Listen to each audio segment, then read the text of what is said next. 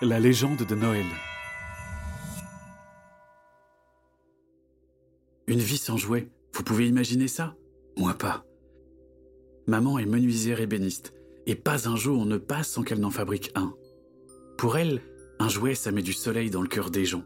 Et quand on vit dans un royaume recouvert de neiges éternelles, c'est important. On était en train d'en préparer plein pour Yule, la fête du solstice d'hiver. Notre atelier en débordait. Je dis notre parce que maman dit que je l'aide depuis toujours. Mon premier jouet, je l'ai fabriqué à deux ans.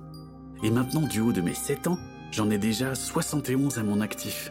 D'après maman, j'ai un don, mais je ne lui arrive pas à la cheville. Elle est si douée que parfois ses créations sont demandées par des gens qui ne sont pas du village, alors qu'on vit loin de tout, à l'extrême nord du royaume, dans un coin si calme qu'on a l'impression d'être à l'abri de tout. Ce matin-là, des coups de masse se sont abattus sur la porte, si fort que j'ai eu l'impression que la maison allait s'écrouler. Maman s'est précipitée pour ouvrir. Quand elle a découvert un garde royal, elle est restée comme sonnée. Il lui a tendu une lettre et s'en est allé sans rien dire. Elle l'a lu, et ça fait ça. Qu'est-ce qu'il y a, maman? On ne fabriquera plus de jouets. Quoi? Noël, tu sais que notre royaume est coupé du monde depuis toujours? Oui, à cause des montagnes qui sont infranchissables. Notre souveraine bien-aimée est la seule à détenir le pouvoir de les franchir. Depuis qu'elle est partie explorer ce qui s'y trouve, le seigneur régent X pense que notre royaume doit se préparer au pire. Mais pourquoi ce serait une raison pour arrêter de fabriquer des jouets? C'est bientôt Yule. Le royaume a besoin de tous ses artisans pour préparer la guerre. Pour la première fois de ma vie, je vis le visage de maman s'éteindre. Sans réfléchir, j'ai foncé dehors pour hurler aux gardes que c'était n'importe quoi ce truc, sauf que j'ai percuté quelqu'un et je me suis retrouvé les fesses dans la neige. Eh bien, eh bien, mon garçon, pressé d'aller à l'école Ça tombe bien, j'y vais aussi. Accompagne-moi, veux-tu?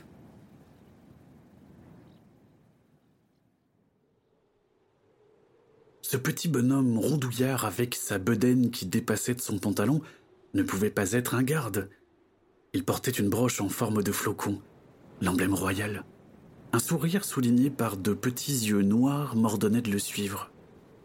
Arrivé dans la cour, j'ai découvert les copains terrifiés. Un soldat détruisait à coups de hache notre aire de jeu. On s'est regardé, perdu.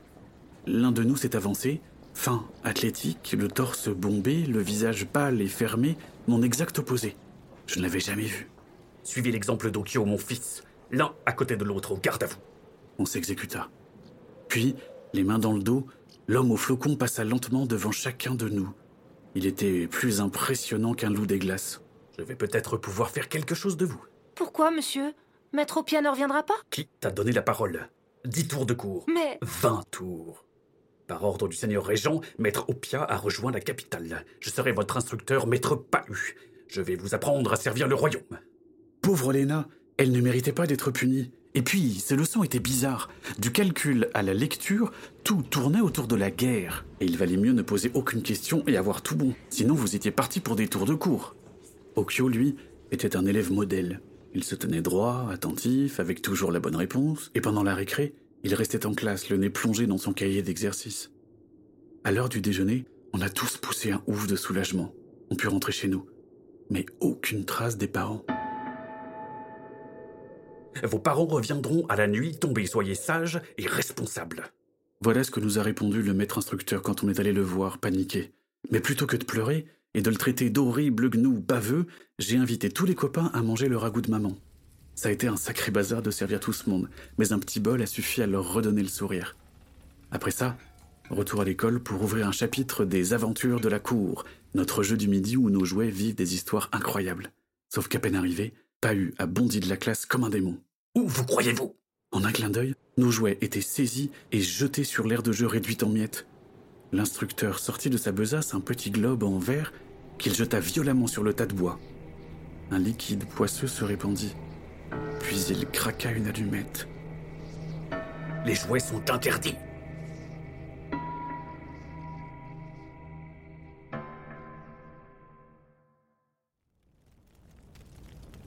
Des sanglots se mêlaient au crépitement des flammes.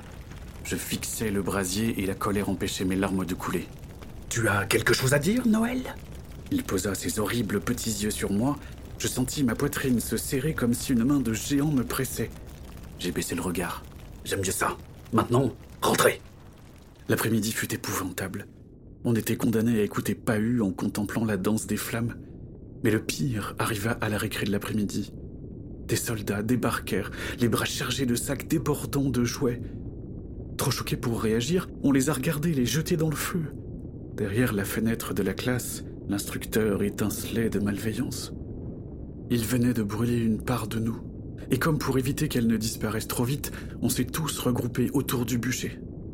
Après la classe, on est rentré chez nous, désespérés dans un village sans vie. Par habitude, je suis passé par l'atelier de maman. Une tornade avait emporté toutes nos créations. Et puis je les ai vus. Deux soldats de bois rescapés de la rafle des jouets. Le premier, face contre terre, avait les jambes coupées. Le second, le crâne fendu, était appuyé contre la boîte à outils de maman. Je n'en revenais pas. Avec eux, je pouvais recréer le duo de chevaliers préféré de Léna. Je m'appliquais trop à les réparer pour voir le temps passer et entendre maman entrer. Noël Qu'est-ce que tu fais? Je prépare un super cadeau pour Léna. Tu te rends compte de ce qui pourrait t'arriver Mais le nouveau maître a brûlé nos jouets. Je sais. Tu sais Et ça ne te fait rien Bien sûr que si, mais ce qui se passe est compliqué. Ah bon? Tu te rends compte de ce qu'on a perdu? En plus, Léna, elle adore l'armée royale. Il devrait être content, ces quiches en flocons. Noël, le seigneur régent a interdit les jouets. On ne peut rien faire. Il faisait nuit depuis longtemps. J'étais allongé sur mon lit, le cerveau en ébullition lorsqu'on toqua. J'ai grogné. On s'éloigna. Après cinq bonnes minutes, j'ai entr'ouvert la porte. Le duo de soldats m'attendait, comme neuf, au garde à vous sur du papier accompagné d'une fine cordelette. Je suis sorti, en prétextant aller chercher de l'eau au puits, l'air faussement triste, le paquet caché sous ma cape. Je me suis faufilé jusqu'à la fenêtre de Léna. J'ai déposé le paquet sur le rebord, et toqué, et me suis éclipsé.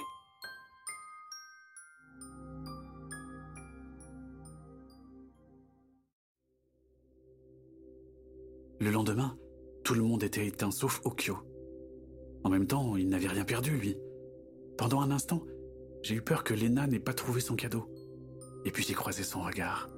Tout au fond, une petite flamme y brillait. Si Pahu et son fils ne remarquèrent rien, tous les copains s'en aperçurent. Si bien qu'à la récré, on est tous allés la voir. Qu'est-ce qui t'arrive, Lena? Eh ben, euh, en fait, euh, Eh, on est tous dans la même galère, tu sais bon, hier, j'étais dans ma chambre à dessiner mes soldats de glace pour ne pas les oublier. Et puis, on a toqué à ma fenêtre. Et quand j'ai regardé, j'ai vu un paquet. Et dedans, il y avait mon duo de soldats. Comment c'est possible? Mais je sais pas. Mais ça veut peut-être dire que si on pense fort à nos jouets, l'esprit de Yule nous entend Une vague d'espoir déferla dans les yeux des copains. Toute la journée, leurs souhaits m'accompagnèrent. Je pensais aux chevaux de bois d'Ulrich, aux gardiens des forêts de Sigrid, aux faucons de Tobias, aux dragons flamboyants d'Anya, aux chevaliers de Magnus et à tous les autres. Ça faisait plus de 30 jouets à fabriquer. Je n'étais pas aussi rapide que maman, mais j'étais déterminé. Alors, après m'être assuré qu'elle ronflotait paisiblement, je me suis faufilé dans son atelier, travaillant le plus silencieusement possible. Deux jours plus tard, Sigrid murmura qu'elle avait reçu un paquet. Puis ce fut le tour d'Ulrich, d'Anya, de Tobias et de Magnus. Les copains retrouvèrent le sourire, les autres gardaient espoir. Pahu ne se doutait de rien.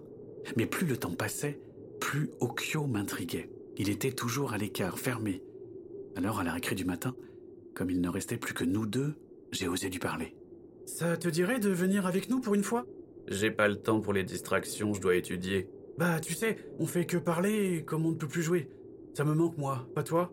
Je suis le futur du royaume et les jouets ne vont pas m'aider. D'accord. Moi, j'aimais bien ma marionnette Yeti. C'était le meilleur jouet. Pas autant que mon rossignol en bois. Il sifflait et volait, on aurait dit un vrai. Bah quoi? Rien. En fait, t'es comme nous.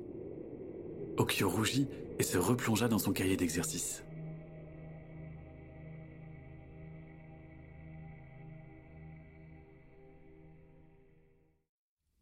Le problème, c'est que je n'avais jamais vu de rossignol. Maman connaissait des tas de choses et avait déjà fait des centaines de jouets oiseaux. Pour ne pas éveiller ses soupçons, j'ai agi alors que j'épluchais les navets pour le ragoût. Tu as déjà vu un rossignol? Oui, pourquoi? Comme ça? Okyo m'en a parlé. Okyo Oui, le fils du maître instructeur. Tiens, tiens. Mais il est toujours seul, dans son coin, à travailler, même pendant la récré. J'ai rien fait de mal. Et tu crois qu'un dessin lui ferait plaisir? Trop. Pendant que le dîner mijotait, maman dessina, avec un sourire que je n'avais pas vu depuis longtemps. En un rien de temps, l'oiseau fut terminé, me donnant l'impression qu'il pouvait s'envoler à tout moment.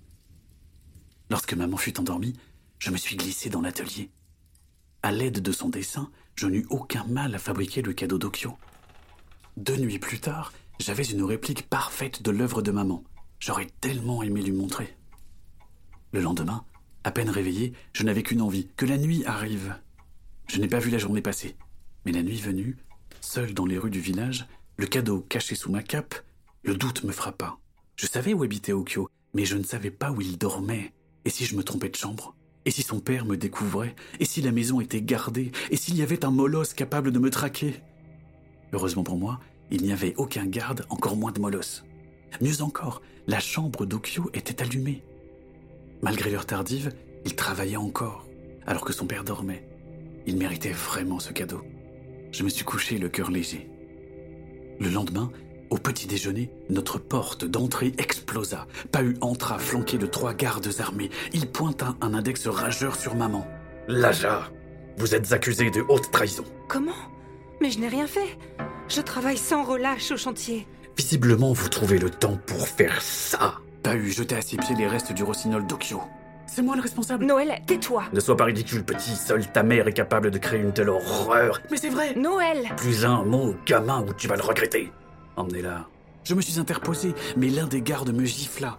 J'ai volé à l'autre bout de la pièce. Ma tête percuta violemment le mur avant que je ne tombe comme un vieux sac. J'ai essayé de me relever, mais mes jambes ne me portaient plus. Tout devenait flou. Et puis, j'ai senti maman se jeter sur moi, me prendre dans ses bras et me murmurer avant que je ne sombre. Je suis si fière. N'abandonne pas.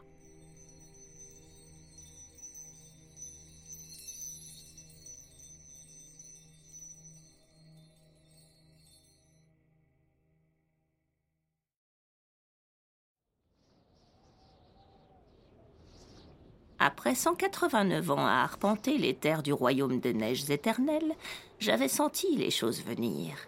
Cette fichue rumeur sur le danger à nos frontières, elle rendait les gens anxieux, et c'était pas bon. Avec ça, le mal avait ce qu'il faut pour prendre racine. Les fils du destin étaient si emmêlés que je pouvais plus voir ce qui allait se passer. Alors j'ai fait comme avec une pelote pleine de nœuds. J'ai tiré un fil et je l'ai suivi, espérant trouver une solution. Celui-ci m'amena tout au nord du royaume, dans un village loin de tout. Un garde royal barrait l'entrée. Face à cette montagne de muscles à l'armure impeccable, oh, j'avais l'air d'une vieille chouette flétrie mal fagotée. Halte là Laissez-moi entrer, s'il vous plaît. Personne n'entre ni ne sort sans l'autorisation du maître instructeur. Oh, j'ai si froid aux os. C'est pas mon problème. Je vais ici, vous savez, je suis la chamane du village. Je vous ai jamais vu. C'est que je reviens d'une longue retraite dans la vallée. Je ne peux pas vous laisser. Mais que faites-vous? Ce qu'il est? Ah, Tenez Du pain d'épices? Pour qui me prenez-vous? Pour un garde qui mérite une récompense, vous êtes seul à braver le froid et protéger les miens. Oh oui, mais euh. Vous méritez ce gâteau. Et en plus, ça ferait plaisir à une vieille dame qui a fait une longue route pour revenir au bercail. Bien. Oh, quel délice Je n'ai jamais mangé rien d'aussi bon. Tant mieux. Dites, je peux entrer maintenant? J'ai si froid. Mais bien sûr, je vous accompagne. Non, merci, mon petit, ça ira. Je n'avais jamais vu un village aussi désert. L'ambiance de mort y donnait l'impression que d'horribles monstres se cachaient dans l'ombre, prêts à bondir. Mais j'étais trop vieille pour avoir peur, et surtout trop concentrée à suivre ce fichu fil du destin. Il m'amena à une petite maison avec une porte défoncée. J'ai passé la tête dans l'encadrement et j'ai découvert un jeune garçon étalé par terre, une flaque de sang autour de la tête. Je me suis précipitée aussi vite que mes vieux muscles me le permettaient. Mon onguent de fleur d'Oito referma sa plaie, mais il demeurait inconscient. Et j'avais pas le luxe d'attendre qu'il recouvre ses esprits. Alors j'ai sorti un remède de choc de mon sac à malice, une fiole remplie de bousses de yéti mélangée à de l'urine de troll, puis je l'ai ouvert sous son nez.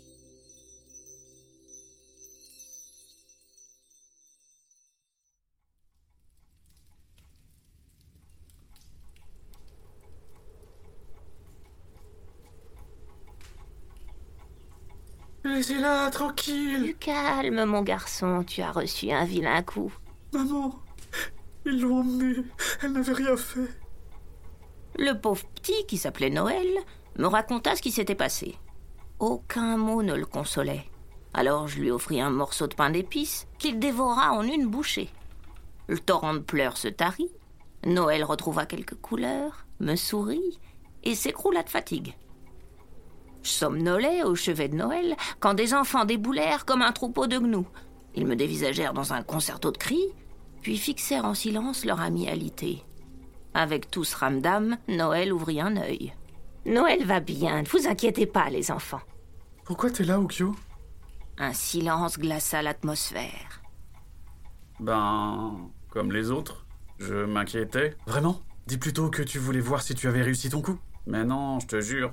Quand j'ai ouvert le paquet, l'oiseau s'est mis à chanter.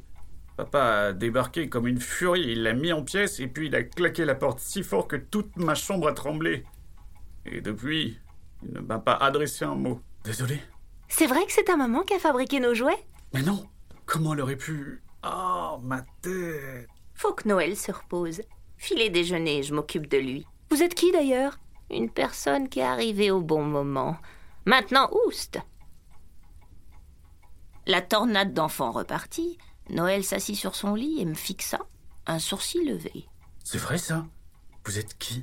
Je suis Nora, une chamane qui parcourt nos terres depuis fort longtemps. Comment êtes-vous arrivé ici? Grâce au destin, il m'a amené à toi parce que t'as un truc. Pour causer les soucis. Pour créer de l'espoir.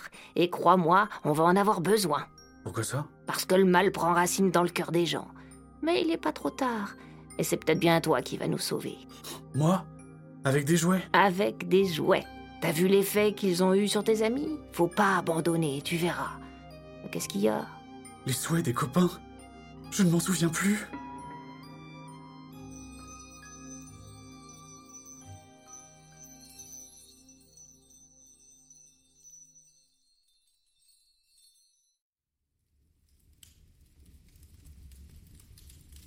Cette perte de mémoire était fâcheuse. Je suis allée me faire une tisane. Je réfléchis mieux avec une tisane. Je me force toujours à boire lentement, comme ça mon esprit vagabonde et trouve des idées. Comment récupérer les souhaits sans attirer l'attention de cet infâme pahu et de ses bourricots de soldats? Pas à l'école ou dans la rue. Peut-être que. Léna Elle a dit que c'est en dessinant qu'elle a reçu son cadeau ça me rappelle quand j'étais ptiote. Pour envoyer nos prières aux esprits, on les écrivait sur un papier et on les envoyait vers les cieux, oh, par notre cheminée. L'idée redonna toute son énergie à Noël, qui se rua dehors pour rejoindre ses camarades. Après l'école, il rentra fier d'avoir rempli sa mission. Il les avait convaincus que sa mère n'y était pour rien et que l'esprit d'Iule veillait sur leurs souhaits. Et il leur a suggéré de les envoyer par écrit. Cette nuit-là, des dizaines de papiers s'élevèrent des cheminées. À l'aide d'une légère brise nocturne, je pus les récolter sans effort.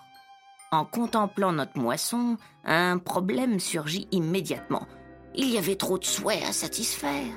Noël n'y arriverait jamais seul, sauf si les esprits des glaces voulaient l'aider, mais il n'y avait pas plus bourrique qu'eux. Ils en faisaient qu'à leur tête. Heureusement, j'avais ce qu'il fallait pour attirer leur attention du bois Jumala. Quand il brûle, il dégage un halo de chaleur qui forme une porte vers le monde des esprits. La chaleur monta très très vite. Le passage s'ouvrit, projetant une lumière multicolore dans toute la maison. Noël resta bouche bée. Des ombres pâles apparurent. Elles murmurèrent des paroles inaudibles avant de se pencher sur le petit gars. Deux signes se dessinèrent dans l'air, Bunjo et Djebo, les runes de la joie et du don. Elles irradièrent la pièce.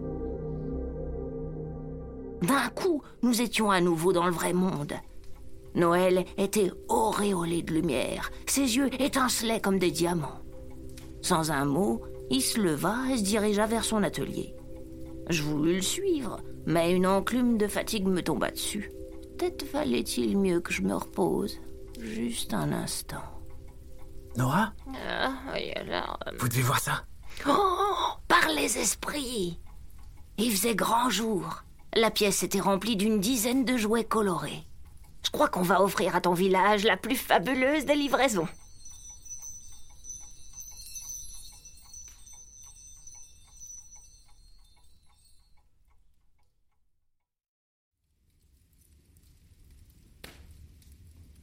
Pendant que Noël était à l'école, je me suis claquemuré toute la journée pour emballer ses créations et les ranger dans deux gros sacs en toile. Lorsqu'il est rentré, je lui ai proposé mon aide. Je n'étais plus de première fraîcheur, ni très véloce, mais je savais me faire plus discrète qu'un murmure. Noël accepta avec joie, nous nous répartîmes les livraisons, et puis nous la partie. Ma distribution touchait à sa fin lorsqu'un garde donna l'alerte. Dans la grande rue, j'aperçus Noël en train de distancer un colosse armé. Je m'empressais de tracer un symbole au sol en récitant une courte prière. Un arbre sortit une racine qui fit trébucher le soldat. On s'est faufilé à la maison. Mais à peine on s'était glissé dans nos lits que des soldats firent irruption, nous sommant de nous rendre sur la place du village. Les habitants étaient saisis par la peur et par le froid. Paus tenait devant un bûcher chargé de jouets, une torche enflammée à la main. Une veine de colère palpitait sur son front. Qui a distribué ces horreurs? Un souffle glacial lui répondit. Qui? Pas maman en tout cas, libérez-la Ta mère a trahi les ordres du seigneur régent. Mais maître Pahu, c'est l'esprit de Yule. Petite idiote Tu crois Ball Et que fera-t-il si je fais ça? Il abattit sa torche. Le bûcher s'embrasa. Les pauvres enfants essayèrent tant bien que mal de retenir leurs larmes. Et pour la première fois, dans le regard des adultes, la peur laissa de la place pour la colère. Arrivé à la maison, le pauvre Noël enfonça les mains dans ses poches et regarda au loin par la fenêtre. On doit continuer. Ça risque d'être compliqué avec les patrouilles nocturnes. Parlez-toi On va livrer les jouets par les cheminées. Et t'as déjà sauté de toi en toi? Non, mais j'étais le champion de l'air de jeu. Et puis, vous pouvez m'aider, non? Hmm, Je dois pouvoir faire quelque chose. Des nuits durant, aidé de la bénédiction des esprits, Noël fabriqua des jouets. Tellement que j'eus bien du mal à trouver où les cacher. Tout ce temps, les souhaits affluaient, demandant le plus souvent le retour au calme d'antan. Quand Noël voulut passer à l'action, sortis de mon vieux sac magique un charme de chance pour qu'il ne trébuche jamais. Puis je récitai une prière? Afin qu'une brise glaciale lui donne plus d'élan. Il s'éclipsa dans la nuit, portant un sac deux fois plus gros que lui. Et lorsque la lumière s'étira paresseusement dans le ciel, des cris de joie éclatèrent.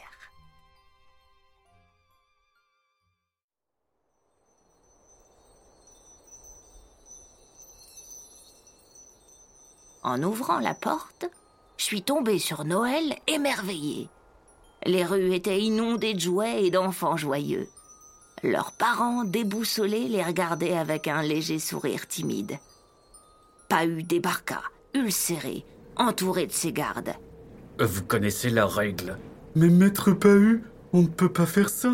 C'est un miracle de l'esprit de Yule. Il n'existe pas. Et ceux qui ne suivent pas mes ordres seront châtiés. Pahu fendit la marée d'enfants, arrachant leurs jouets. Il était aidé par une poignée de soldats. Les autres les regardaient désemparés. Vous devriez arrêter ça. Je suis le maître de ce village. Vous êtes le maître de rien du tout, mon petit. Vous avez défié l'esprit de Yule, voilà sa réponse. Tout le village s'était regroupé autour de nous. La garde rapprochée du maître instructeur n'en menait pas large. Mais vie que vous serez toujours perdant. Espèce de vieille corneille Garde, saisissez-la les soldats ne bougèrent pas d'un cil. Le pauvre Okio s'approcha, l'air triste. Il prit la main de son père pour l'entraîner loin de nous. Ses gardes les plus fidèles le suivirent.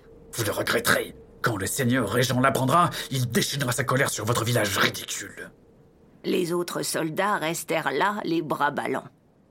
La mère de Noël apparut au loin, le visage ravagé par la fatigue et la faim. Sa tunique était dans un triste état. Noël se précipita vers elle en pleurs. Le reste de la journée fut d'une incroyable légèreté. La nuit venue, des centaines de mots s'élevèrent dans le ciel comme autant de remerciements adressés à l'esprit d'Iule. Noël raconta tout à sa mère qui rayonnait de fierté. Ils continuèrent à fabriquer des jouets ensemble.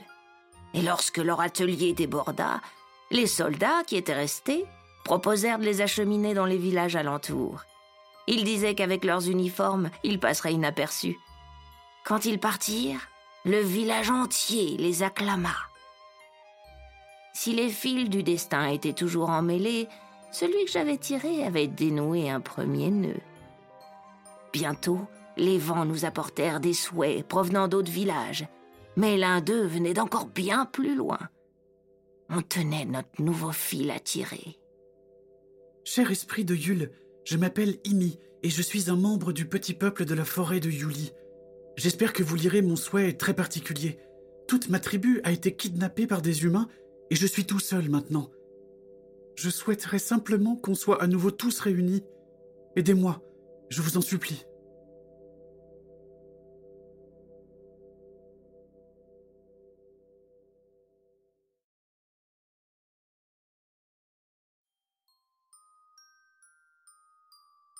On nous appelle le petit peuple de Yuli, la forêt sacrée du Nord.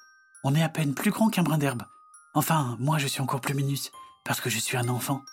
Le seul de ma tribu. On vit caché au cœur de la forêt, niché au sommet des plus hauts arbres. Nos maisons y sont accrochées comme des décorations. Des tas de passerelles les relient et pour descendre, on emprunte des escaliers qui courent le long des troncs.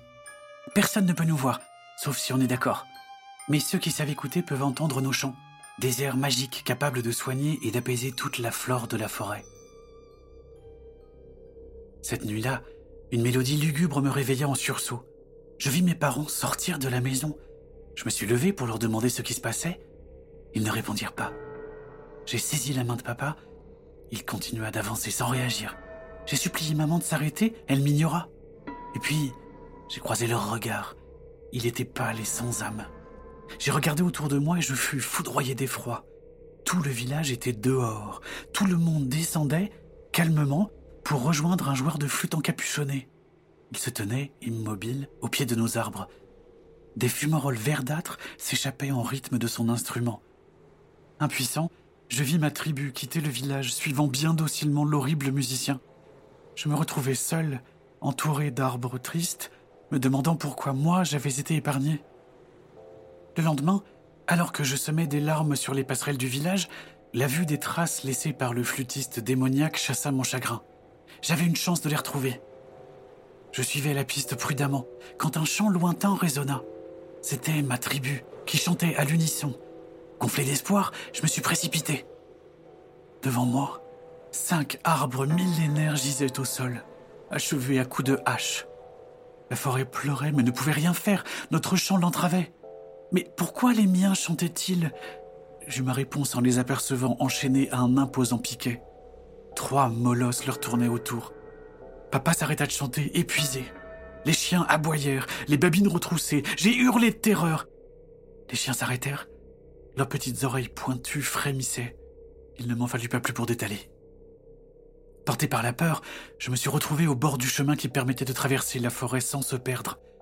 Une carriole passa. Un père et son fils se chamaillaient. À propos d'un esprit qui offrait des cadeaux aux enfants. D'après le garçon, il suffisait de lui écrire. Sauf que son père le lui interdisait formellement. Envoyer une lettre à un esprit? Quelle idée bizarre. Mais après tout, ça valait peut-être le coup d'essayer?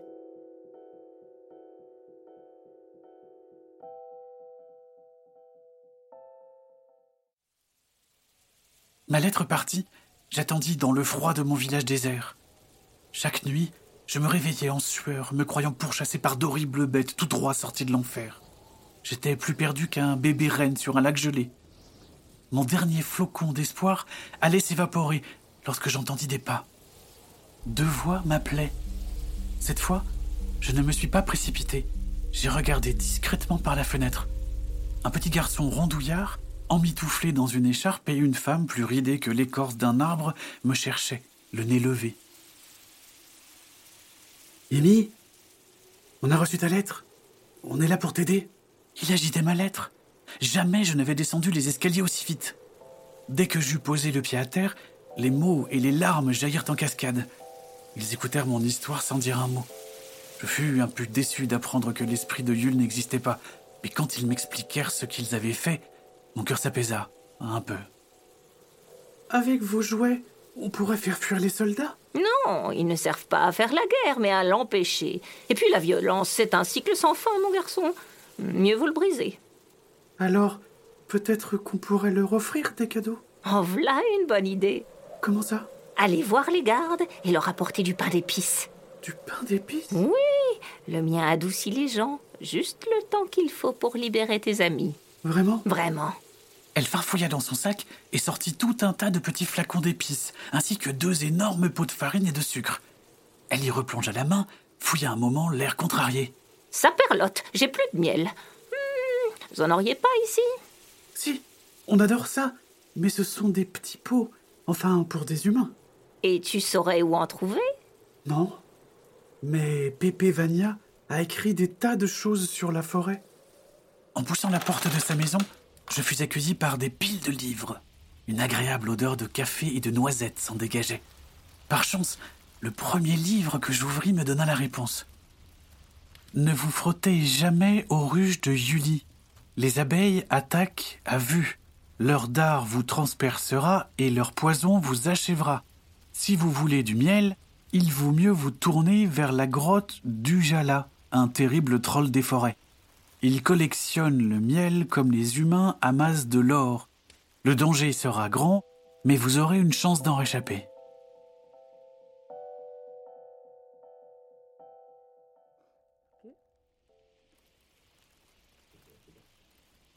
Ça va pas être de la tarte, cette histoire. Pourquoi ça? Un troll des forêts, ça a de la gelée dans le ciboulot. Il n'y voit rien et son odorat ne lui permet pas de faire la différence entre un gnou et une patate. Le seul truc qui marche chez lui, c'est son ouïe. Il passe son temps à guetter le moindre bruit, et pour lui, bruit égale viande. Or, ces montagnes sur pattes se déplacent sans qu'on les entende. À leurs yeux, on est des proies. Si tu te fonds pas dans le décor, t'es mort. C'est pour ça que Noël ne pourra pas venir. On ira tous les deux, pendant que lui, il ira chercher des œufs dans le village voisin. J'ai eu un peu de mal à croire que Nora puisse être furtive avec ses airs de vieille chouette ébouriffée. Et quand on est sorti du village, je me suis senti bien bête. Elle était vraiment plus discrète qu'un murmure, si bien que parfois j'avais l'impression qu'elle disparaissait. On arriva dans un sous-bois vrombissant. Perchés très haut, les abeilles œuvraient dans leurs ruches. On croisa des tas d'arbres en souffrance. Leurs troncs semblaient avoir été défoncés par des coups de poing géants. Ça me fendait le cœur de ne pas pouvoir les soigner. À leurs pieds, des traces de pas gigantesques me firent frissonner. À mesure qu'on les suivait, l'obscurité grandissait, accompagnée d'une légère odeur de miel. On ne voyait plus grand-chose. Je sentis Nora se figer, je l'imitais. Un faible rayon de lumière traversa les hautes branches. Juste devant nous, Ujala se tenait assis, une montagne de pierres recouverte de mousse, de fleurs et de lierre. J'étais glacé jusqu'à la moelle. Le troll était immobile, hormis son énorme tête qui l'inclinait légèrement. Il tendait l'oreille, à l'affût du moindre bruit. Il semblait si attentif que j'eus peur qu'il n'entende mon cœur qui s'affolait. Le temps passa. Impossible à mesurer. Nora était comme une statue de pierre. Un moment, je fus pris d'un soubresaut. Le troll se leva et se mit en mouvement. Est-ce qu'il m'avait entendu? Non, je ne voulais pas finir déchiqueté. Par bonheur, il s'éloigna. En suivant l'odeur de miel, la caverne nous apparut, si gigantesque que j'avais l'impression d'être une vulgaire poussière. Sur les parois, de gros champignons luminescents nous permirent d'y voir un peu. On ne tarda pas à déboucher dans une salle gigantesque. Une montagne de ruches cassées s'offrait à nous. Sans perdre un instant, Nora sortit un sac en toile qu'on se dépêcha de remplir.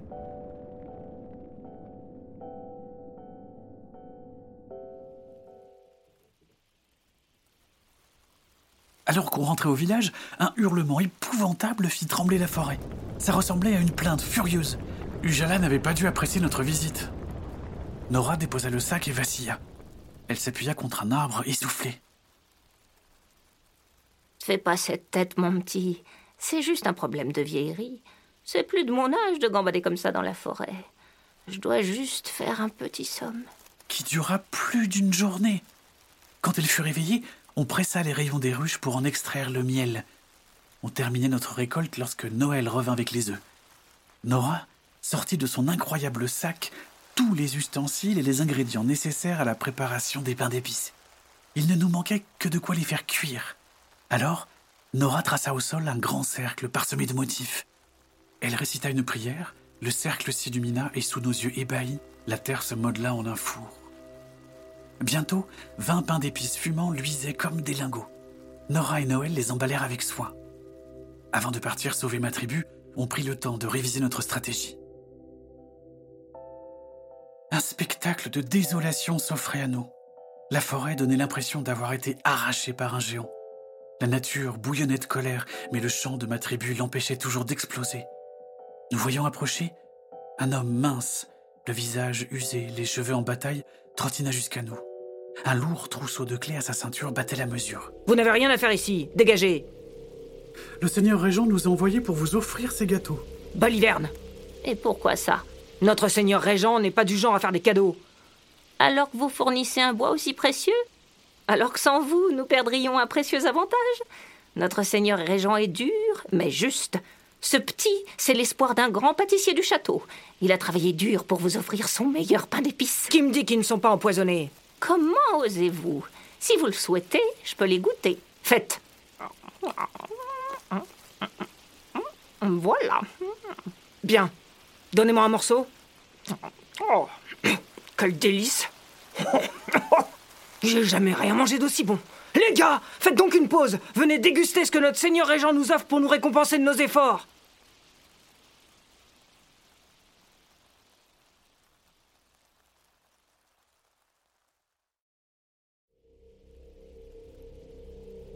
Nora subtilisa la plus petite clé du trousseau du chef et me la passa, discrètement. Tous les gardes se pressaient autour de mes compagnons, impatients de goûter le pain d'épices. J'étais à deux mètres du pic retenant ma tribu lorsque l'un des molosses arrêta sa ronde, renifla l'air et tourna son horrible gueule vers moi. Il bondit sur moi sans que je puisse réagir. Je me retrouvais nez à truffe avec le cerbère. Il bavait tellement qu'il me couvrait d'écume. Mon corps était aux abonnés absents. J'allais finir dévoré. Et puis je vis mes parents, pleurant toutes les larmes de leur corps tout en continuant à chanter. Une décharge de colère me permit de saisir un minuscule flacon que Nora m'avait donné avant de partir. Je le jetai. Il se brisa sur le museau du dog qui respira un petit nuage de fumée blanche. Il s'effondra, endormi. Je paralysai les deux autres molosses de la même façon. Le chant s'arrêta. Des dizaines de perdus étaient braqués sur moi, émerveillés. Je me suis précipité pour les libérer. La terre frémit. La forêt gronda. Un râle de colère tonna. Les humains paniquèrent. Et là, le plus imposant des sapins s'anima lentement. Un ancien s'éveillait, les yeux brillants de fureur. Des racines et des ronces jaillirent, entravant les humains en un rien de temps, Nora et Noël compris. Alors que ma tribu fuyait, je me mis à chanter, mais ma voix était trop faible pour arrêter l'ancien. Le géant d'écorce arma son poing, prêt à aplatir les humains qui avaient massacré ses enfants. Mes parents se joignirent à moi. Le poing s'abattit. Tous les autres nous rejoignirent et notre chant toucha l'ancien. Son poing s'arrêta à quelques centimètres des humains.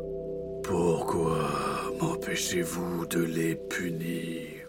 Vous alliez écraser mes amis alors qu'ils vous ont sauvés. Et les autres? Ils ne méritent pas ça. Les racines et les ronces relâchèrent leurs étreintes. Les humains s'effondrèrent. Vous nous avez sauvés. On est désolé, on n'avait pas le choix. On a toujours le choix, mon petit. Suffit juste d'ouvrir les yeux. Le chef et ses hommes échangèrent des regards de poulet auxquels on aurait demandé de faire une addition. Et puis, comme un seul homme, ils décidèrent de rester. Mon peuple et les humains travaillèrent main dans la main. En quelques jours, à la place de l'atroce chantier, de jeunes arbres poussèrent ainsi qu'un atelier fabuleux dans lequel Noël pouvait créer des tas de jouets magiques. Nous étions à pied d'œuvre à assembler et empaqueter des cadeaux lorsqu'on frappa à la porte de l'atelier. Tout le monde se figea, la poignée tourna.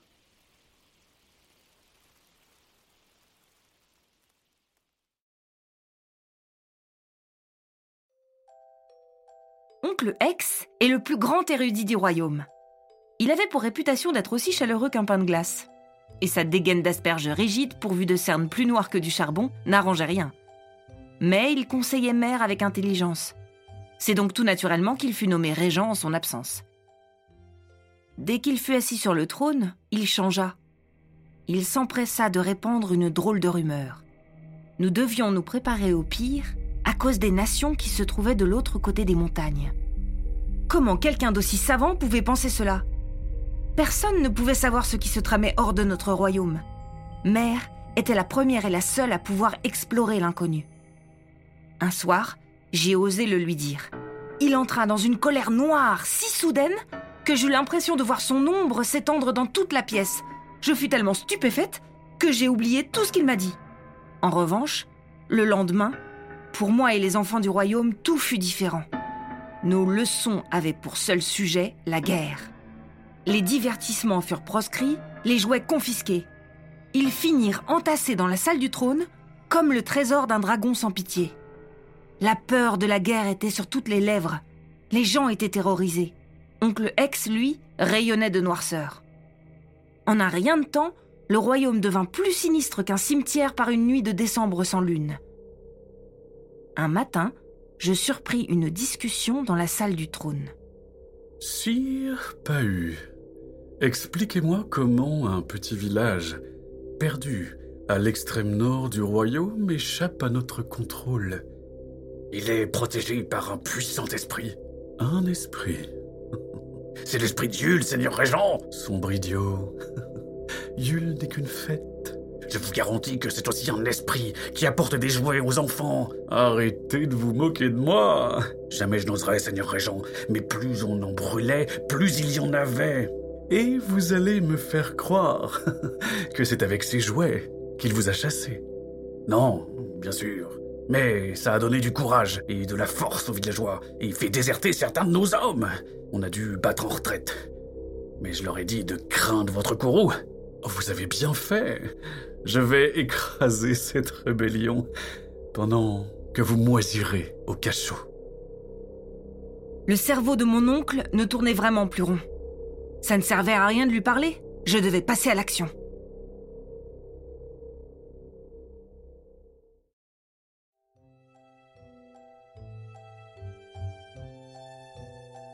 L'avantage d'un château abritant un tyran, c'est que les gens sont tellement occupés à guetter son arrivée qu'ils ne font pas attention au reste. Je n'eus donc aucun mal à descendre en cachette aux écuries, chargé de mon sac de voyage. Je sifflai mon renne, Niout Niout arriva en bramant de plaisir. Il frétilla alors que je grimpais sur son dos. L'instant d'après, on filait comme l'éclair vers le Grand Nord. Après deux heures de course, la route s'effaça. La végétation disparut pour ne laisser place qu'à des dunes de neige qui se répétaient à l'infini. J'appris à mes dépens que dans un désert, tous les pas se confondent. Résultat, plus on avance, plus la notion de temps vous échappe. On progresse si lentement que c'en est désespérant. Un homme croisa notre chemin. Il montait un ours blanc chargé de sacs qui lui battaient les flancs. Il portait un lourd manteau en peau, le visage dissimulé par un masque et d'énormes lunettes au verre bleuté. Il me salua d'un hochement de tête. Je me suis empressée de savoir s'il allait au nord, mais le froid me brûla la gorge. L'homme leva un pouce en l'air. J'allais lui demander si je pouvais venir avec lui, mais il me somma de me taire, un index devant la bouche. Puis il m'invita à le suivre. Jamais il ne dit un mot, même lors de nos pauses sous la tente. Pire, il restait impassible, même à mes meilleures blagues. On navigua pendant ce qui me sembla être une éternité. Finalement, mon ami silencieux pointa l'horizon. Une forêt s'y dressait et j'aperçus de minuscules maisons dont on devinait les fenêtres éclairées. Je voulus partager ma surprise et ma joie avec mon sauveur, mais une bourrasque de neige l'enveloppa et il s'évapora dans un souffle. Le village ne comptait que quelques maisons. Il n'y avait que des personnes âgées. J'étais si heureuse de parler à nouveau qu'un flot de questions déferla. Malheureusement, ce n'était pas le village que je cherchais. Pour m'y rendre, je devais passer par la forêt enchantée de Yuli. Le moyen le plus sûr était d'emprunter la route toute proche qui la traversait. Un léger tremblement de terre, comme un grondement sourd, me fit sursauter. Tous les habitants s'amassèrent à l'entrée du village. Au loin, une vingtaine de rennes royaux s'approchaient. Les soldats m'avaient rattrapé. Je n'eus pas d'autre choix que de prendre la voie la plus rapide et la moins sûre en coupant droit à travers la forêt.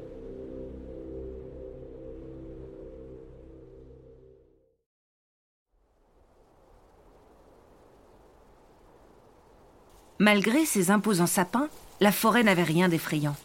Le sous-bois était baigné d'une douce lumière, habité par le chant des oiseaux. Newt Newt fonçait, mais s'arrêta brusquement lorsqu'il découvrit une clairière improbable. Un champ de terre labouré, parsemé de jeunes arbustes, au milieu duquel trônait une drôle de bâtisse, si imposante qu'on aurait dit une immense grange biscornue. Des rires mêlés à des bruits de labeur s'en échappaient. Je mis un pied à terre. Un rossignol vint se poser sur les bois de Newt Newt. En regardant son merveilleux plumage, je fus soufflé. Ses plumes étaient en bois. Cet oiseau était un jouet animé plus vrai que nature. Il s'envola et alla se poser sur le toit de l'étrange bâtiment. J'avançai jusqu'à la porte d'entrée, pris une grande inspiration et toquai. Le tumulte à l'intérieur s'arrêta. Je frappai à nouveau, rien. J'ouvris quand même la porte. Devant moi, des dizaines de soldats, des petits êtres à peine plus grands que des brins d'herbe, me fixaient, aussi médusés que moi. Des centaines de jouets gambadaient, pendant que d'autres attendaient d'être assemblés ou emballés. Au centre, un petit garçon rondouillard s'affairait à fabriquer des jouets. Une vieille dame aux allures de chouette, plus fripée qu'un vieux parchemin, lui donna un coup de coude. Il s'arrêta, leva la tête et s'avança vers moi, un soleil accroché au visage. Bienvenue chez nous. Je m'appelle Noël. Et toi? Mary, Princesse Mary, oh, que faites-vous ici? Je leur ai tout expliqué. Les soldats étaient subitement mal à l'aise et le petit peuple totalement effrayé. La vieille femme ne broncha pas, tandis que Noël bouillait. Il faut partir. Tout de suite. Sauf qu'on est à plusieurs jours de marche de ton village. si on avait un traîneau, Newt Newt pourrait nous y amener. M'a l'air bien jeune, votre reine. Il m'a aidé à traverser le désert de glace. Rien ne lui résiste. Mais vous avez un plan? On n'arrête pas une horde de soldats comme ça? Je suis la princesse. Ils seront obligés de m'écouter. Et s'ils ne vous écoutent pas L'esprit de Yule leur fichera la frousse de leur vie. Avec des jouets Mais je pense qu'ils vont attaquer de nuit et ça pourrait bien jouer en notre faveur. Suffit juste d'être préparé. Pour la première fois, je vis Noël à l'œuvre. Auréolé de lumière, les yeux brillants comme des diamants, ses doigts dansaient sur le bois au rythme de coups précis et délicats. En un rien de temps, il donna vie à un traîneau, si léger qu'il avait l'air de flotter. Noël bricola également des sortes de fer à cheval en bois enchanté qui permirent à Newt Newt de voler.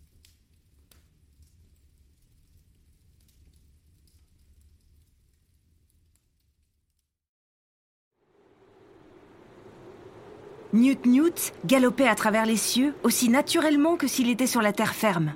Le traîneau ne semblait pas lui peser. Son premier atterrissage fut en revanche quelque peu chaotique. Emporté par l'élan, on manqua de s'encastrer dans l'atelier de la mère de Noël. Notre arrivée fut un véritable rodéo d'émotions pour les habitants du village. L'émerveillement devant le traîneau enchanté tiré par un renne volant. La peur panique à l'annonce de l'arrivée d'une horde de soldats. L'espoir quand ils apprirent que j'étais la princesse et que Noël avait été béni par les esprits des glaces. À la nuit tombée, nous étions prêts à accueillir nos assaillants. Des dizaines de torches ne tardèrent pas à flotter au loin. Lorsqu'elles furent assez proches, j'allai à leur rencontre en chevauchant Newt Newt. Je vous ordonne de laisser ces gens tranquilles. Ah ouais? Et t'es qui? Mary, la princesse du royaume, fille de roi, grande souveraine des neiges éternelles, fille de Tully, le vénérable, Bla le bla vent. bla bla, ça va, on a compris. Pas la peine de nous casser les pieds. Vous devez donc m'écouter. Vous avez entendu, les gars? La mioche dit que je dois l'écouter. Vous êtes tenus de m'obéir. On est des mercenaires, ma petite. On n'obéit qu'à celui qui paye. Et notre patron, en ce moment, c'est le seigneur régent. Je vous payerai plus. Avec quel argent, ma jolie? Quand mère rentrera, elle saura se montrer généreuse. Et tu crois qu'on a le temps d'attendre? L'espoir paye pas. Et en plus, je suis sûr que si on te ramène au seigneur régent, il nous filera une prime. Il s'élança vers moi, tendit l'une de ses grosses mains pour me saisir, mais je réussis à esquiver de justesse. Newt Newt fit volte-face et fonça vers le village. Mais qu'est-ce que vous fichez, bande d'abrutis? Attrapez-moi cette princesse Une nuée de mercenaires beuglants me poursuivit. Mais juste avant qu'ils n'atteignent l'entrée du village, un éclair claqua dans le ciel nocturne. Le vent se leva, porteur de murmures inquiétants. Les reines se cabrèrent, projetant au sol leurs cavaliers affolés. Enlevez-vous, bande de gnous Tranchez-moi le premier truc qui se pointe Et là, une silhouette gigantesque s'éleva derrière le village. On aurait dit un géant des temps anciens. Les mercenaires détalèrent, abandonnant leur chef. Si seulement ils avaient su que ce n'était qu'un pantin recouvert de neige. Le rescapé de la peur fulmina, déterminé à mener à bien sa mission. Devant lui, le village se dressa comme un seul homme. Et face à cet ultime défi, le courageux chef des mercenaires déguerpit sans demander son reste.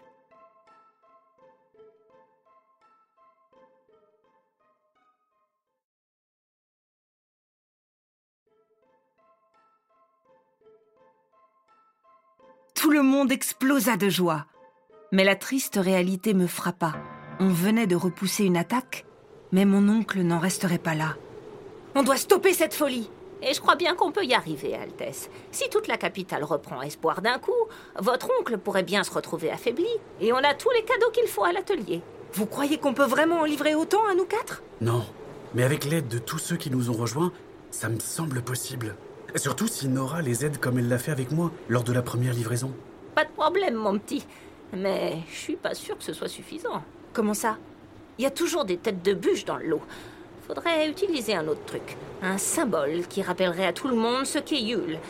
Un truc qui leur montrerait à quel point ce qu'ils vivent n'a pas de sens. Le grand sapin de la Grand Place Tout le monde s'y pressait les soirs de fête. Mais depuis que mon oncle est au pouvoir, il dépérit. Vous pouvez compter sur moi. Le petit peuple va le soigner en un clin d'œil. Oh Et on pourrait utiliser les feux d'artifice du château pour montrer au royaume tout entier que la capitale reprend espoir. Porté par notre enthousiasme, on retourna à l'atelier de la forêt de Yuli. Noël y fabriqua d'autres traîneaux pour amener notre équipe au grand complet. Bientôt, un escadron fendit le ciel étoilé avant de se poser silencieusement dans la capitale endormie. Sans perdre une minute, Imi et sa tribu foncèrent vers le grand sapin. Chaque soldat passa devant Nora pour recevoir prière et protection avant de saisir un sac rempli de cadeaux et de s'éclipser par les toits. Avec Noël, on se faufila dans la cour du château pour nous glisser jusqu'à l'entrepôt où étaient rangés les feux d'artifice. Seuls et drapés de silence, on a pris tout ce qui nous passait sous la main. C'était presque trop facile. On a rejoint Nora et Amy sur la grande place. Le petit peuple avait redonné toute sa splendeur au sapin. Il me sembla encore plus majestueux que dans mes souvenirs. Lorsque les soldats revinrent de leur tournée, le grand conifère s'illumina et le feu d'artifice démarra. Partout dans la cité, des sourires fleurirent. Les portes et les fenêtres s'ouvrirent sur des visages émerveillés. La joie submergea toute la capitale. Soudain, un hurlement de douleur déchira l'atmosphère.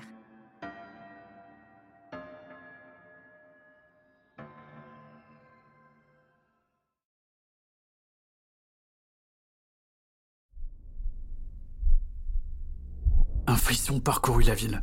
Pendant une seconde, le silence fut roi. Et puis, le palais se fissura avec fracas. Une ombre titanesque en émergea. Elle déploya deux ailes immenses qui projetèrent leur ombre sur tout le royaume.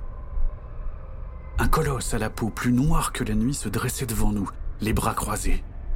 Derrière ses traits démoniaques, on devinait ceux de l'oncle de Mary. Il jeta un regard incandescent sur la ville. Une légère brume se leva. Brusquement, tout le monde fut pris de panique, comme faisant face à son pire cauchemar. Impuissant, je vis Imi se recroqueviller, grelottant, terrorisé. Mary fondit en larmes et se mit à courir après un fantôme qu'elle ne rattraperait jamais. Nora s'écroula, ses mains serrant sa poitrine. Je me suis précipité vers elle. Elle trouva assez d'énergie pour me rassurer d'un murmure avant de fermer les yeux. La colère m'envahit. Je me détestais de ne pouvoir rien faire. Je maudis les esprits des glaces de m'avoir donné un pouvoir qui n'avait servi à rien. Il se passa alors quelque chose d'étrange. Une porte se découpa dans l'air, juste devant moi. Une porte toute bête, en bois, aussi modeste que celle de ma maison. J'ai jeté un coup d'œil autour de moi. Le chaos redoublait. Le titan cauchemardesque contemplait son œuvre satisfait. Je sus quoi faire pour tout arranger. J'ouvris la porte. Une lumière froide comme la mort m'aveugla. Je fermai les yeux et passai le seuil. La porte se referma toute seule. J'étais dans un tunnel qui ressemblait au couloir souterrain d'un château. En dehors du crépitement des torches dont les flammes léchaient les vieux murs, le silence était total. Je n'entendais même pas le bruit de mes pas. J'étais seul, parfaitement seul dans ce couloir si long que je me demandais s'il avait une fin. Le doute s'insinua dans mon esprit. Comment avais-je pu penser tout arranger en passant cette porte? Et si c'était mon cauchemar? Un piège qui me condamnait à marcher pour l'éternité Je me mis à pleurer à chaudes larmes, mais aucun son ne sortait de ma bouche. Le désespoir s'empara de moi. J'allais m'effondrer lorsque je vis, surgit des ombres, la silhouette de Nora s'avancer vers moi. Arrivé à ma hauteur, je tendis une main vers elle. Quand mes doigts touchèrent les siens, l'image se brouilla comme la surface d'un lac. Elle me sourit, sans rien dire, et me fit signe de la suivre. On avançait en silence. Par instant, mon ami tournait la tête pour s'assurer que j'étais toujours là. Ce maudit tunnel avait une fin, une porte, similaire à celle que j'avais ouverte pour arriver ici. Nora passa au travers, je tournai la poignée et l'ouvris sur un monde de cauchemars.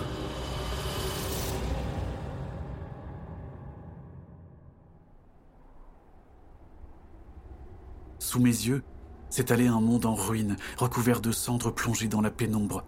La porte se referma dans mon dos, m'obligeant à mettre un pied sur cette étendue dévastée où rien ne vivait, pas même un brin d'herbe. Nora s'éloignait. Elle se retourna et s'arrêta, souriante. Je me précipitais pour la rejoindre. Marcher me demandait un effort de tous les instants. À chaque pas, je m'enfonçais dans la cendre, parfois jusqu'à mi-mollet. L'air était si sec que mes yeux me piquaient. Pourquoi avais-je passé cette porte? Pour affronter l'inconnu, je n'avais rien d'autre que mon précieux couteau à bois. Les ruines laissèrent place à un terrain vague infini. Pas un chemin à l'horizon pour me donner l'espoir d'arriver quelque part. L'angoisse me tailladait l'estomac. Une colline finit par se dresser au loin. Une fine colonne de fumée noirâtre s'en élevait, se perdant dans le ciel nocturne. Arrivé au pied de la colline, je le vis, planté à son sommet, un arbre malfaisant. C'est de lui qu'émanait la colonne de fumée. Comme si ce n'était pas assez étrange, son tronc portait deux yeux qui me fixaient méchamment. Un regard d'une noirceur absolue qui me rappela celui du démon. Je n'entendais plus que les coups sourds de mon cœur embrasé de colère. Un grognement furieux fit frémir la colline. Un énorme molosse surgit du sol pour me barrer le passage. Sa gueule débordait de dents aiguisées, ses yeux rouges brillaient d'une intelligence mauvaise. Par réflexe, je saisis mon couteau. J'avais l'air si ridicule que je crus entendre le monstre lâcher un petit ricanement. Je ne voulais pas finir dévoré. Je n'avais pas fait tout ce chemin pour rien. Alors j'ai hurlé avec tant de rage qu'un ours aurait pris peur. Mais le cerbère bondit. La peur me pétrifia. C'était fini. Alors, une épée trancha le molosse qui s'évapora en une pluie de flocons. Je fixai la lame blanche, puis j'ai remonté jusqu'à la main qui la tenait. C'était la mienne. Mon couteau s'était métamorphosé en épée, et cette épée avait guidé mon bras pour me sauver. Je n'eus pas le temps de chercher à comprendre. Les branches de l'arbre s'agitèrent, menaçantes, et d'autres monstres jaillirent et fondirent sur moi. Je n'eus qu'à tenir fermement mon épée, elle savait d'elle-même où frapper. Lorsqu'un tapis de neige recouvrit le flanc de la colline, les attaques cessèrent. Les yeux de l'arbre redoublèrent de haine, mais il était seul et ne pouvait plus rien faire.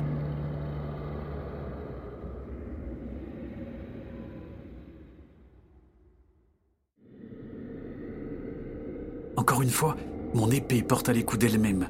Elle vint à bout des branches qui tentaient de me transpercer. Les morceaux coupés se tordaient au sol comme des asticots. L'arbre saignait une sève nauséabonde et poisseuse. Malgré cela, la colonne de fumée ne vacillait pas.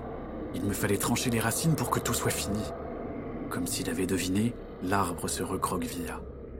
Les racines étaient innombrables et s'enfonçaient si profondément que j'eus peur de ne jamais y arriver. Mais tout comme les branches, elles se tordaient sur elles-mêmes, creusant un peu plus le sol, me facilitant la tâche. Exténué, couvert de cendres et de sève gluante, mon épée trancha la dernière racine. Le tronc fut pris de soubresauts. Des jets de fumée noirâtre sifflèrent, puis l'arbre explosa, libérant un torrent d'écume visqueuse. J'essayais de résister, mais j'étais à bout de force. Je regardais la colonne noirâtre, elle se dissipait. J'avais gagné. Je pouvais me laisser emporter par cet océan répugnant. Alors que je coulais, je me sentis envahi par une douce et chaude odeur de pain d'épices. Était-ce ce que l'on ressentait quand on mourait? J'ouvris les yeux et je vis Nora qui m'enveloppait, formant autour de moi une bulle protectrice contre les flots sombres. Le déluge emporta tout sur son passage.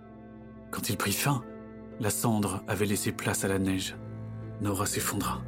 Je voulus la prendre dans mes bras, mais mes mains passèrent au travers, son image se troubla. Elle eut un sourire désolé. Je suis heureuse que ça se finisse bien. On est dans un sale état tous les deux. Comment t'es venu d'ailleurs? Les esprits des glaces m'ont appelé alors que je partais. Je suis si fatiguée. T'as pas le droit de me laisser. Les esprits des glaces peuvent te ramener, non? J'ai bien peur que ce soit pas possible, mon petit. Et l'énergie qui me reste va devoir te renvoyer dans notre joli royaume. Je ne te verrai plus jamais? Qui sait? Peut-être que je serai autorisée à passer dans tes rêves. Mais je veux rester avec toi. Il te reste des tas de choses à faire, mon petit. Viens donc que je te fasse un dernier câlin. Elle ouvrit les bras et m'enveloppa de toute sa douceur. Je me suis mis à pleurer, pas de fatigue ou de tristesse, mais de tendresse. Et puis elle rayonna si fort que j'en fus ébloui. Quand je rouvris les yeux, je me tenais sur la grande place de la capitale du royaume.